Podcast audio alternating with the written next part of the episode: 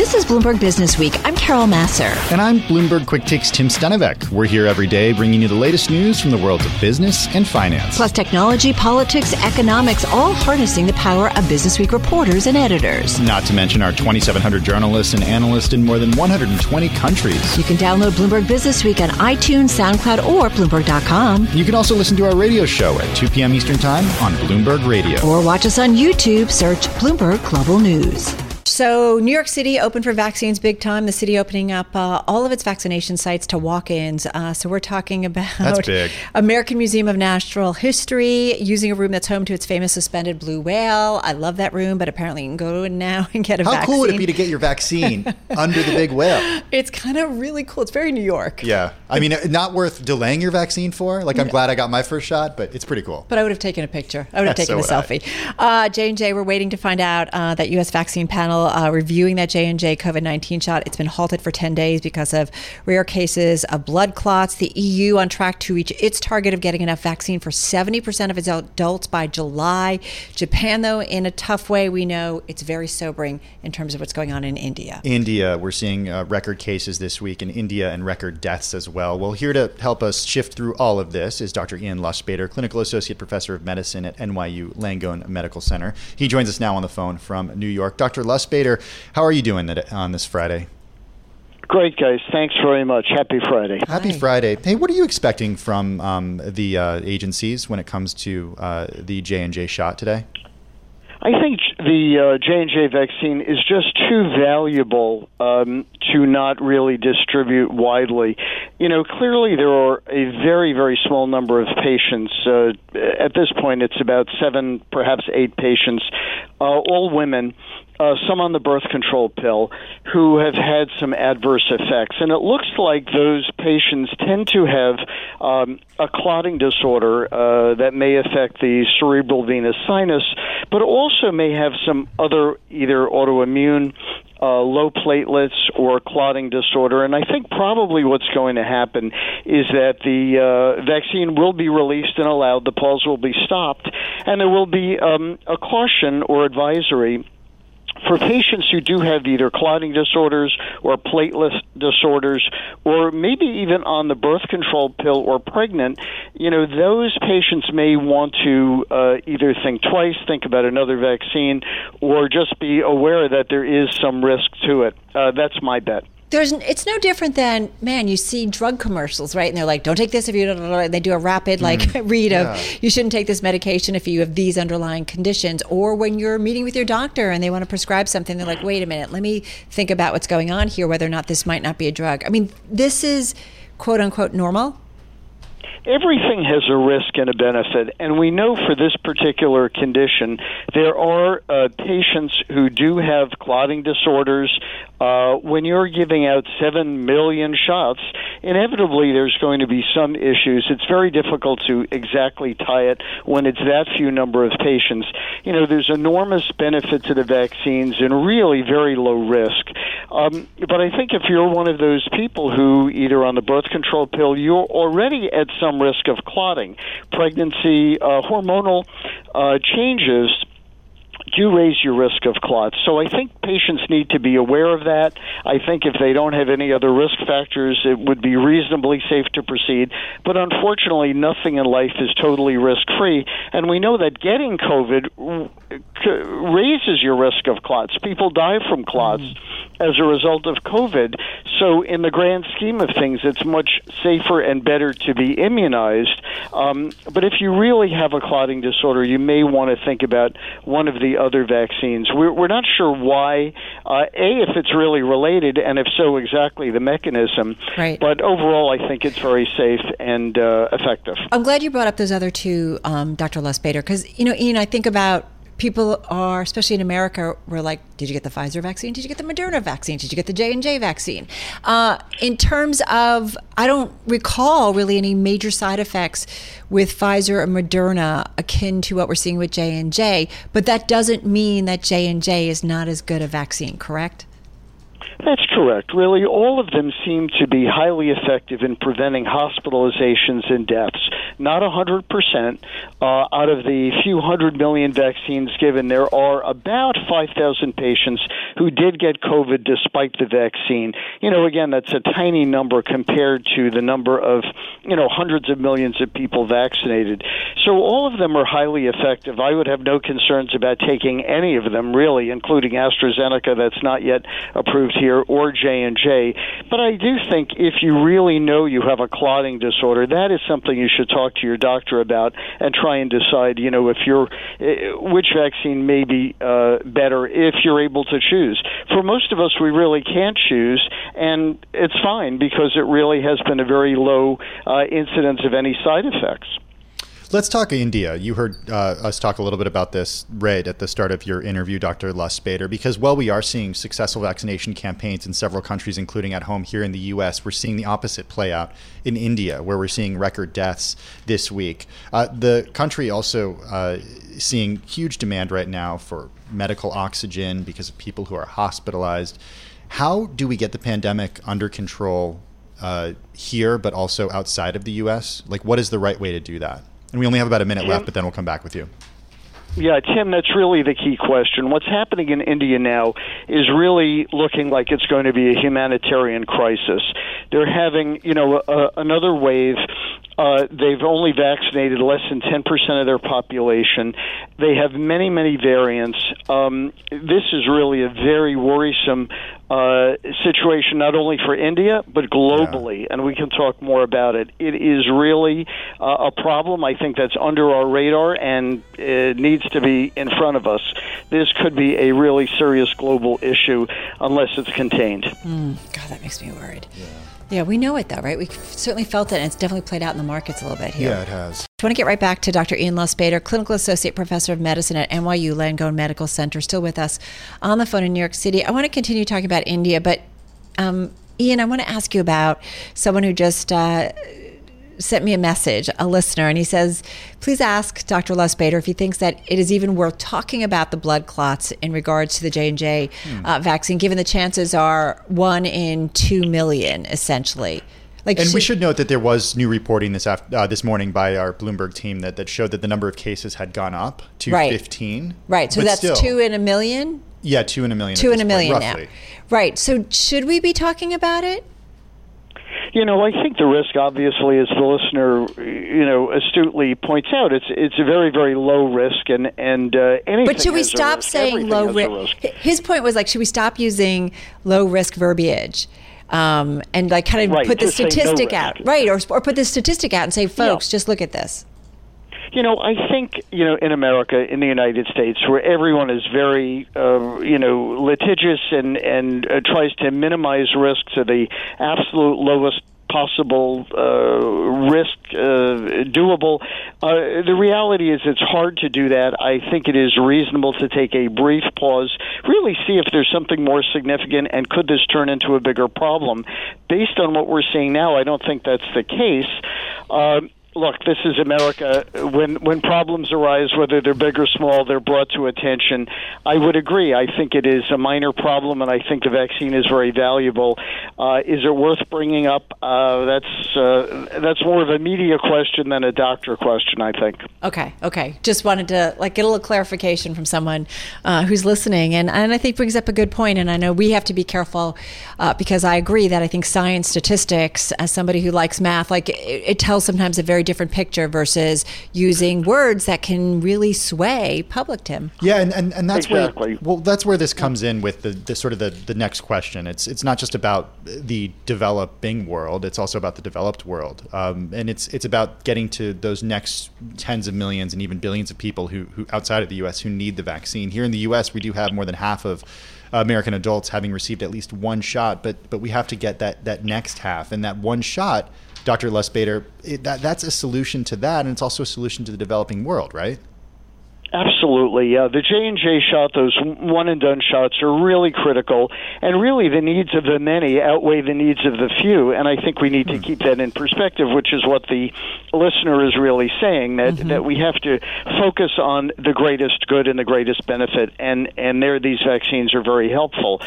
I do think we're doing very well in the United States. Uh, there's less vaccine hesitancy. We're making progress. I think we, we do need uh, globally uh, to work together, and that includes uh, Russia, China, uh, the Western countries as well, to not only help India and Brazil with supplies because if that is not contained and if that remains epicenters of viral replication, that's where variants and potentially resistant variants come in. So I do think we've done well. Uh, other parts of the world could do better in some ways, but I do think we need to strategize it's a global problem, how we are going to face it globally, and really get a coordinated effort with countries that may or may not be that interested. Eventually, it will affect them. Uh, and I think we need to get a, a consensus, and it's a good opportunity for the world to work together, whether it's the WHO or others, to say we need more than words, we need action. Dr. Lustbader, I want to end with talking about vaccinating kids. It's something that I know a lot of parents are, are thinking about right now. Um, even those who are below uh, the age of, of 12. Um, how should we think about risk as we enter the summer where parents are vaccinated? And we have about um, 40 seconds left. Yep, today the show has been all about risk. Basically, uh, we, we look, we vaccinate many kids with hepatitis B and a variety of vaccines long before they're ever really going to need them. Uh, kindergartners are not getting hepatitis B, yet it's often a regulation. I do think for this it is reasonable to do it. We certainly want to get data a little more on safety, but I think it is reasonable to vaccinate young people, certainly below 16, uh, as long as we have convincing data. We do it for a lot of vaccines and I think the COVID vaccine would be appropriate for that. All right, going to leave it on that note. Hey, have a good weekend. Be well. Dr. Ian Lustbader, Clinical Associate Professor of Medicine at NYU Langone Medical Center, on the phone from New York City. I have to say, those granular questions, though, and I appreciate it from our listener. Um, of really kind of understanding what what does it mean low risk, right? Yeah. Because one person's low risk can mean something different, uh, and I think when you start to put the statistics out there, you're like, oh, okay, wait a minute, that I can kind of get my head around. Yeah, we've learned a lot about risk over the last year, right? This is Bloomberg Business Week with Carol Massar and Bloomberg Quick Takes Tim Stenovec from Bloomberg Radio. Yes, indeed. Uh, I got to say, I love this Friday segment of our chat with uh, Bloomberg Business Week editor Joel Weber because we just get to like take a look at the entire magazine. And this week, it's a double issue, Tim, and there's just so much good stuff. It is. Uh, Move Fast and Break Things is the cover. Joel Weber is the editor of Bloomberg Fix Business things. Week. Oh, excuse me, fix things. Why did I say break things? Because that's what the joke is. Joel, I missed the joke. Biden's right? calling and he says, please It's don't break Mark, anything. It's not Mark Zuckerberg. It's Joe Biden. Move Yeah, fast and fix things. Uh, talk a little. Yeah, I'm what- just going to fix this segment for you. yeah, thank you. I Help, appreciate help. it. I need all the help I can get. Uh, Joel, but but one of the reasons I, I I love to be able to talk to you about this is because you can give us a little idea about how you chose the cover here and, and how you chose the cover story. Well, look, like we're next week we'll we'll mark Biden's hundred days, and and it, for us not to talk about that, it's basically the biggest story in America right now. And when you look at what um, he's accomplished in in just a remarkably short period of time, um, beating his own goals and then increasing his own goal for number of vaccinations. Um, probably on the brink of another goal in terms of uh, reopening schools uh, passage of a 1.9 trillion dollar stimulus, like pretty historic run here to start a, a presidency. But as Josh Wingrove and Nancy Cook write in the story, like everything else is about to get more difficult for him, and that affects not only the American economy but also the shape of things to come for the rest of the world. But you know, it, it, for us not to talk about that story right now, I think would have missed that moment. We wanted to do it early and the artwork that we used for the cover really Love it. speaks to sort of this legacy mode that I think he's kind of put himself in, um, where he is going big while he has the opportunity to to do so, which he may not have for long. Talk about difficulties, though, uh, that he is facing. You've got another story uh, that deals with launching an airline as we're coming out of a pandemic. We're talking about David Neeleman. I don't even know if we're coming out of it or where we are, but you know, this Fingers story crossed. is remarkable. Yeah, Yeah. remarkable, and published it today. Uh, Drake Bennett, um, as writer, uh, Drake's done just some amazing stories about airlines before, and I, I thought um, this is particularly interesting because. Uh, Neeleman is is really known as a serial entrepreneur in the airline space. This is a space that like n- almost no one attempts to launch something, and this um, this new uh, project that he's about to, to launch will be his fifth airline.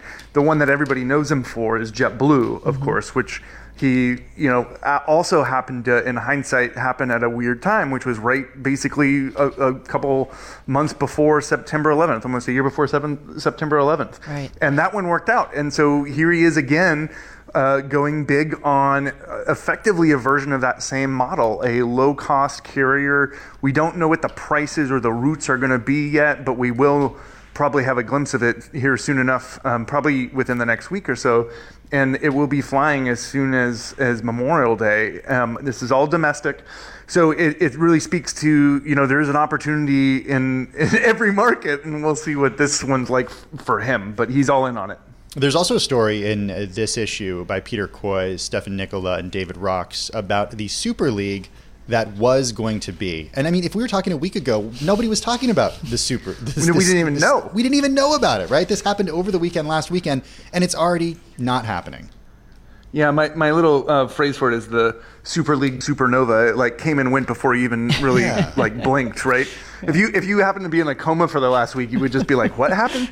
Um, so, but you know, I think the story that it, it's rocked Europe. It speaks to sort of this business model that I don't think people appreciated actually maybe how broken it was, where you have these leagues that are basically levered up and, and, with debt and don't really have a chance to to like break out of that and and find a way that's profitable. And the pandemic has really weighed on them. Um, and you know, of course, you brought in um, some American ingenuity to a European model, and it just totally broke down. Ingenuity is one word for it. yeah, exactly. It, it really broke down quickly, and what it means for the future of the beautiful game is something that I think we we sort of hint at, and you know, no one really knows here, but it does make you wonder if there could be a more fan-centric model mm-hmm. going forward. And obviously, Germany has some examples of how that can can look. Um, you know, you, everyone holds the Green Bay Packers in high esteem here. It makes you wonder if there isn't more of a fan based model that could come out of this. You know, Peter Atwater over at uh, William and Mary uh, has been corresponding back and forth with me, and we were talking about what happened in soccer, uh, and he said it's kind of reflective of the K-shaped recovery of like the owners, the top leg, you know, the fans, the the bottom leg, and it's just like you've got to understand there's this big gap, and people are fighting back on that lower leg, you know, leg of the K, and it's just kind of reflective more broadly uh, of what's going on in the economy. Yeah, it, it yeah, it and it also, I mean, funny enough, it speaks to like you know shareholder capital, where yeah. where you're you're you're um, you've got you know fans and the fans are what it makes the whole thing work like mm-hmm. they're the mm-hmm. ones who pay for ticket sales that buy the merchandise that fill the stadiums and suddenly when they're the ones that feel like you know they're getting the cold shoulder the whole thing yeah. falls apart and i think that that is a really important thing for all of us to kind of keep in mind in, in, at this moment in capitalism and the pandemic and everything else. Well, speaking of the pandemic, there's a piece in the issue that really made me think differently about what the other side of the pandemic looks like. It's about herd immunity. It's called Herd Immunity is Humanity's Great Hope. It's proving elusive by Robert Langreth and Emma Court. And it, it plays with the idea that the, this, this, this herd immunity concept that we've become so attuned to over the last year might not be the best way for us to measure the end of the pandemic. Yeah, it's kind of a scary article yeah. to be honest with you. Terrifying. And, and we made yeah. we made it the the remarks because I just found so first story in the issue because I found it to be um, a rather cold shower and here we are, um, uh, you know, a year and change into the pandemic, and herd immunity has been this idea that feels like this great hope that everybody is like, you know, look, like vaccines, all you know the number of uh, hundreds of thousands and millions of Americans who have, have, had to fight with COVID at this point. Like it's all for something. We're gonna get to this herd immunity moment, and you know we'll have this kind of safety blanket. Except that it's turning out that no one exactly knows when what percent of population yeah. needs to have either inoculations or exposure to reach herd immunity and you know it started like like a year ago it was like 30% maybe 40% then suddenly the number became 75 or 80% now the government isn't even like using those numbers. Like no one knows what percentage of the population needs to have uh, exposure or inoculation in order to reach herd immunity yeah. which basically means that any sense of normality that we think herd Im- immunity might provide is probably kind of distant and that's what they basically write and the researchers they talk to say like put the number down, stop talking about it. It's, Right. it's a false reality. We've been quoting the story with the folks that we talked to at Hopkins and all of the medical community that we talked to. We, we don't have time for it, but I'm just going to say there's a story uh, in the magazine about TikTok, and now I understand why I'm not a hit machine. the algorithms. Yeah, I'm blame TikTok for that. leaders haven't gotten behind me. Joel Weber, you have a great weekend. Joel Weber, editor of Bloomberg Business Week. Check out the new issue of the magazine on newsstands, online, on the Bloomberg.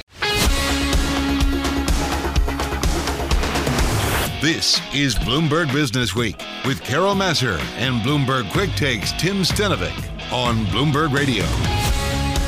All right, so among our most read stories on the Bloomberg today, it's about the rich Americans investors who are rather irked by reports that President Biden is planning to announce a big capital gains tax hike. And uh, coming up is someone who's talking with those rich Americans, as only he can do. Yeah, Max Abelson Mm-hmm. is. I don't know how he does it. I don't know how he does it. How he? He's just Max. Yeah.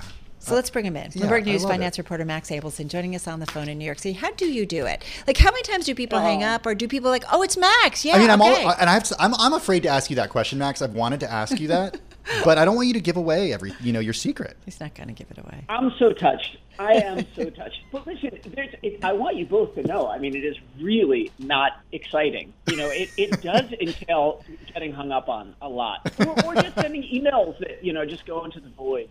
You know, but that's okay. That's All all right. right. All right. So let's talk fun. about this. I mean, I'm curious how many people hung up, or people like, yeah, I want to talk to you, Max, about this.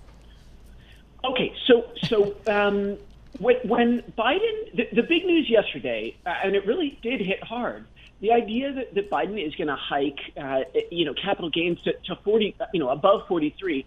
What I immediately did, Carol, is I te- first I called Charles Myers and he didn't pick up the phone, which is unusual for him actually. So I texted and said, "Are, are you around?" And he said, "Yep, I'm on a plane." And and I, I, he, he said, even without me asking, my phone has been like ringing off the hook, even on the plane, because e- everyone's so freaked out. Everyone's so freaked. He was out. in the front of the plane. Or was he on He his own plane? plane. He was not in business class. yeah, not he- business class. We're talking first. First class, yeah, front of the plane, front of the plane.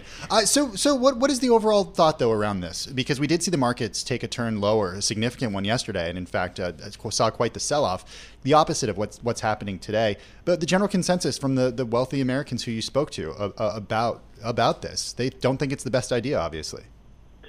That, that's right. What, what people like Charles Myers uh, and Alan Patricof told us, uh, and shout out to Devon Pendleton and Suzanne Woolley, who wrote the story with me, what they said is, you know, uh, you can kind of imagine what they'd say that raising capital gains taxes is bad for the capital markets. Um, in Myers' case, he, he wants to raise the, the top marginal rate and the estate tax instead. And what Patricof said, uh, Alan Patricof, as some of your listeners may know, is the, is the longtime venture capitalist and, and, and a big time Democratic uh, bundler. What he said is it's kind of a philosophical reversal of what's of what's prevailed for decades. What he says is like the incentives for you know investing in companies using capital um, with a with a tax rate that, that, that makes it worth their while. That that's according to them. Well, is there a flip side to this? I mean, this is where I know Mike McKee mentioned a time when I think during the Clinton administration where they raised capital gains taxes and we ended up with a budget surplus and blah, blah, blah. But I, as people, smart people have pointed out to us, you've really got to look at all of what was going on in terms of spending uh, during that time to determine uh, its overall Im- impact. But what do I don't know, market watchers, other folks that you talk to for this, Max, say, will it lead to everybody exiting from the stock market? Well, I- I'll, I'll tell you what. Here, one of my favorite things uh, about the piece from Devon and Suzanne is the context that it puts this in, which is that for a long time, tax cuts in this country have mostly helped the very richest people. The, the tax cuts disproportionately benefit the top one percent, and, and there's pressure all across the country, not just federally, but in states, to have higher rates but but when that happens, Carol, it's mostly the income tax. And if if Right. the federal government can can figure out a way of going after these investment gains, it, it it will definitely it gets at why rich people in this country keep getting richer, and that's the context that I think is so it's so powerful that Devon puts the uh, puts this all in. It really does get to the heart of why the richest 1%, uh, you know, for example, they own half of the equity markets. Right. Half of the equity markets, Carol. Right. And listen, this is why, right, Max? It's not about an income gap, it's wealth gap. Yeah. This is why we've got to kind of focus on that part.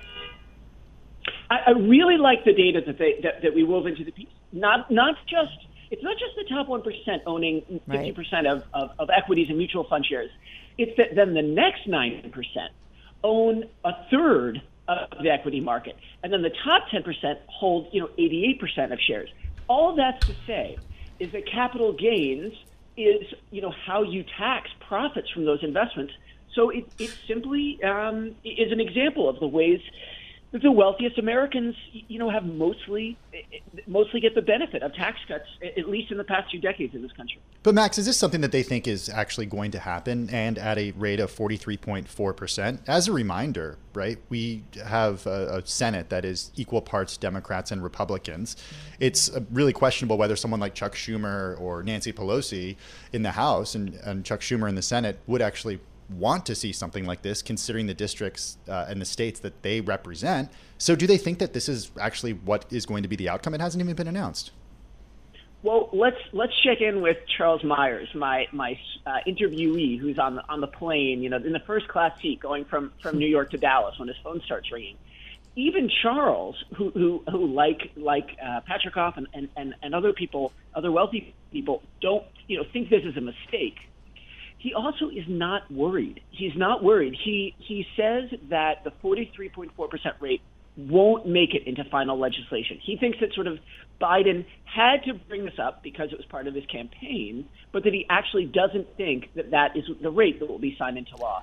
You know, I, I maybe, Yeah. but, but but maybe that's optimistic. We we don't know. We're going to have to watch and see. Right, we've heard, you know, we've heard that too, Max. That it's like been that was the opening salvo, the opening shot here, and that something might be done, but it's not going to be to this this extreme. Uh, listen, I guess time will tell, and we still have to wait for the president to officially announce it. I'm just going to put that out there. hey, listen, we have you, and I don't want to let you go without asking you about Wall Street's trillion dollar ESG club. This is also great reporting.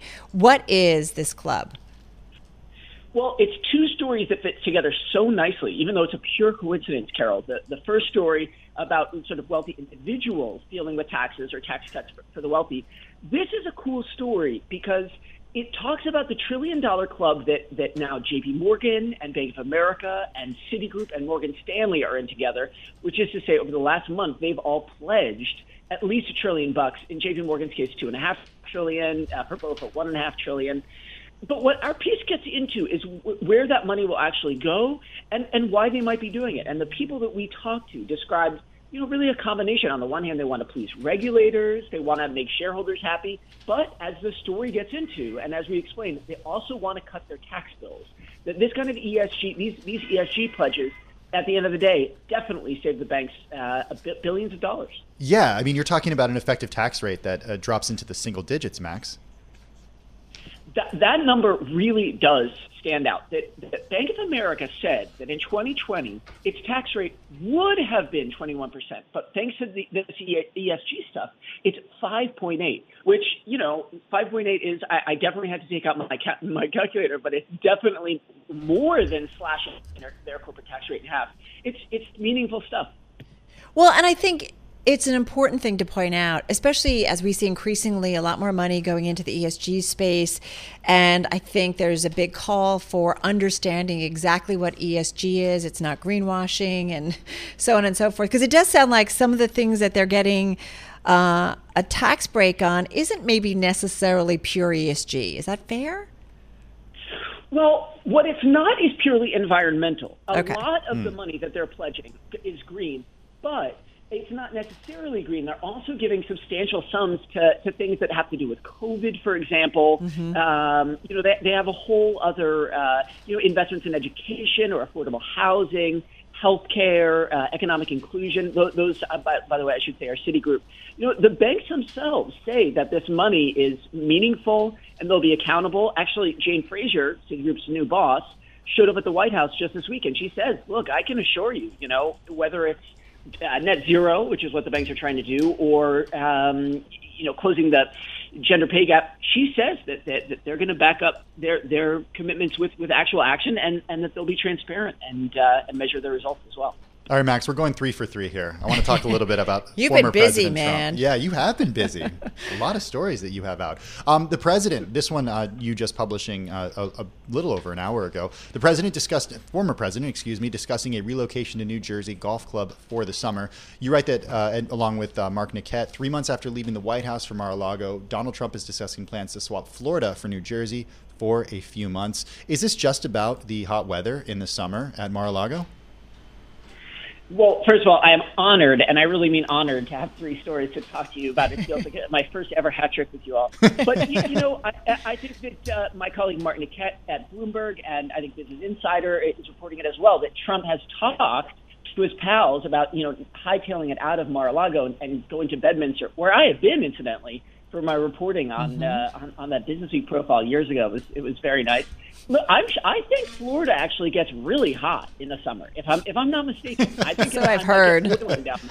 Yeah, you got to get out of town yeah. Listen, you are constantly talking with the movers and the shakers, the players when it comes to investing and finance. I mean, what's the tone right now? Uh, whether it's getting back everybody to the office, whether it's the outlook, you know, more upbeat versus not. We just talked with uh, one of our regulars, uh, NYU Langone, and you know, we're worried about those India numbers. We're worried about the vaccine rollout. I'm just curious, what are some of the the takeaways that you're getting from those folks that you know you do either send messages to or catch up to well they're on probably you know a plane private jet first class what have you well, first of all, I'm glad you mentioned those numbers in India. I, I saw those too. They are terrifying. I mean, India. It, it, my, I'm, I'm just a layman observer here, but my understanding is that India made it so long without without yeah. these rates mm-hmm. spiking like this. It's it's heartbreaking.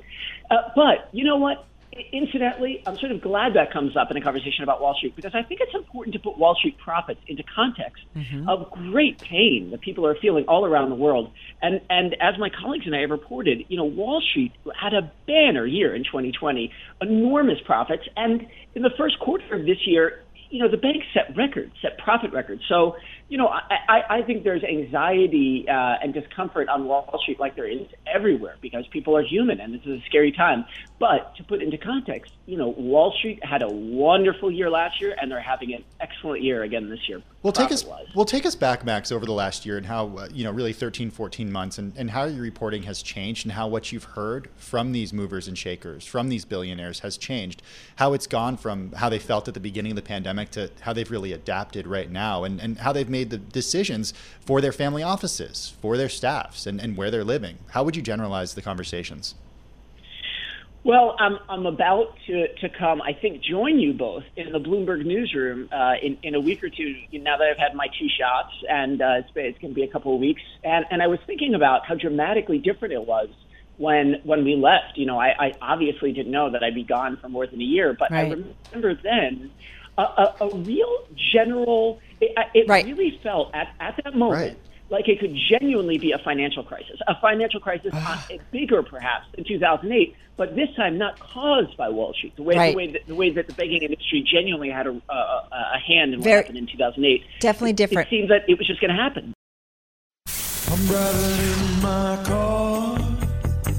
I turn on the radio. How about you let me drive? Oh no, no, no, no. Who's gonna drive you home? Honey, please, I'll do the driving. Drive on. Excuse me, I want to drive. Just drive, baby. It's the question that drives us.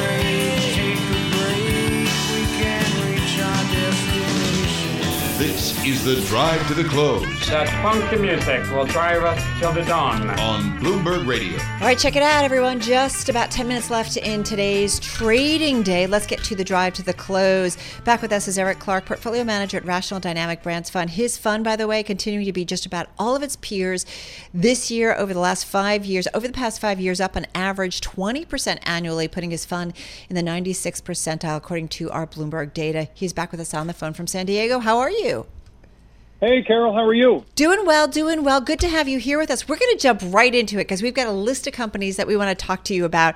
And first up, we want to talk to you a little bit about Nike because we just did the story about Simone Biles. She's moving on from working with uh, Nike and she's going to go with Gap's Athleta brand. Does news like this impact how you think about? a company at all in terms of who they're aligned with, what celebrities? Because we know celebrities can drive sales big time. Yeah, absolutely. I, I mean, not really. Uh, you know, Nike okay. has so much going for them, uh, and and we haven't even seen a return for most athletics. So, uh, congratulations to Athleta because I think that's an amazing brand that's putting the you know kind of putting pressure on Lulu. But from a Nike perspective, no, I don't see it as as a problem at all. Hey, what about when it comes to uh, a company like American Express? Uh, the company reported the earnings and said that revenue for the first quarter missed the average analyst estimate. The company CEO said that we view 2021 as a transition year where we're focused on making investments to rebuild growth momentum in our core business. We fired up our card acquisition engine, adding 2.1 new proprietary cards during the quarter. Shares are lower on the day today. Does that mean you're buying more? Uh, it is definitely on the buy list for sure. I mean, Mastercard, Visa are our two two biggest holdings, so we've chosen to to make the bigger bets in those names that don't have the credit exposure. But uh, American Express, if you believe in the spending mm. renaissance to come with two trillion in in savings to be spent over the next couple of years, in part, then American Express should do really well. They're just, you know, they have the T and E budgets with the with the travel side that's a bit of a laggard, but uh, yeah, absolutely. It's it's a cheap stock and way cheaper than Mastercard Visa, but uh, Mastercard Visa seems to just be a little better positioned, you know, short term. Hey, can I go back though to Nike versus Gap? Like, is there a point where you look at kind of a brand that maybe has been beaten down, is going through a transition, and that you say, I mean, Gap is up about 68, 69% this year, but is there something in a company in a turnaround where you start to say, okay, this is a brand that I think has got some legs here? Yeah, I mean, w- every December we do our brands index up upgrade, mm-hmm. and we kind of look through that. And, and it's not only just great brands; it's what brands are kind of in turnaround mode. And we added, we got rid of Gap two or three mm. years ago, you did. and we added Gap and L brands back, and mm. even Under Armour back to the index. Not necessarily because they were, you know, they were all fully executing, but because they just got crushed, and we thought the prices of those companies were at least much more attractive. And, and I still think Athleta and Old Navy is worth more than the entire Gap market cap. So I, I, think there's still a lot of value there. Okay, but you don't own it, or you do own it? You do own it. We don't. We don't. We don't. We don't own it currently. No. Okay. No. Hey, one of the stocks that you love, well, there's a, a, list of stocks that you, you love, a big one. Chipotle. We spoke with the company's CEO, Brian Niccol, yesterday. What did you make of the company's most recent earnings report and also their serious ambitions to more than double their footprint uh, of restaurants, getting close to 6,000? I, I mean, the, the smaller storefronts, I mean, COVID forced companies to think differently to survive and Chipotle came up with this smaller format with the Chipotlanes that kind of go in, grab, and take uh, methodology, and and that allows them to just expand all over the country. And that's just the beginning. I mean, to me, I still think they have a lot of international growth, but they're gonna they're gonna use their international opportunities first. But uh, I mean, there was a great quarter. The stock has been down for it's probably down five percent since they reported the quarter. That's definitely on the ad list and it's just one of those, you know, it, it was hot going into the number, and the numbers are terrific. The comp store sales are great. The digitals are, is great. There's just not a lot bad to say, other than maybe you know people just moved on after a good number. Yeah. But they they have so many opportunities to expand, and they have ample labor, probably better uh, economic rates for their retail space because they're a great anchor tenant now. So the big the big restaurant brands are, are, are having a field day probably with store growth because there's a lot of opportunity to grow. Hey, you are focusing big time on luxury. Luxury is back. And so, talk to us a little bit about that. Louis Vuitton, among the names that you think investors, if they don't have it in their portfolio, probably should?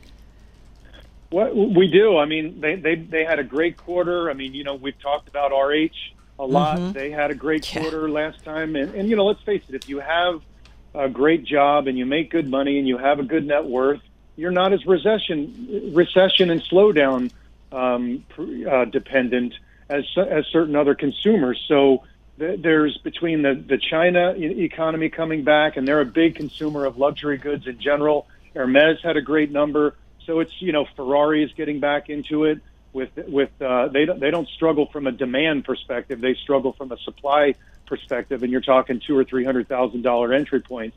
So that category just seems to be really right for this for this market environment. Hey, what about Shake Shack and, and, thinking about the way that consumers are starting to spend money again and, and venture out again as they're vaccinated? Um, how do you think about Shake Shack on the other side of this pandemic and even the changes that the company is making during the pandemic? Well, they're they're using technology to their advantage, mostly because they had to.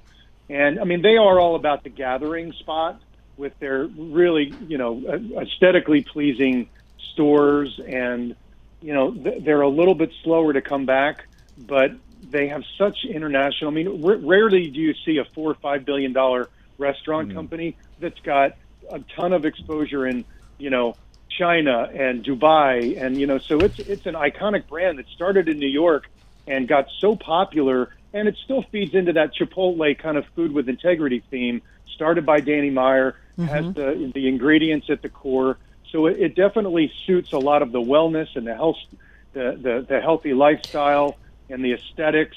Higher price points, but I do think they have margin. Uh, you know, they have uh, good pricing power. I'm a huge fan uh, of the store and of the food, and I don't eat fast food very much, but that tends to be my choice.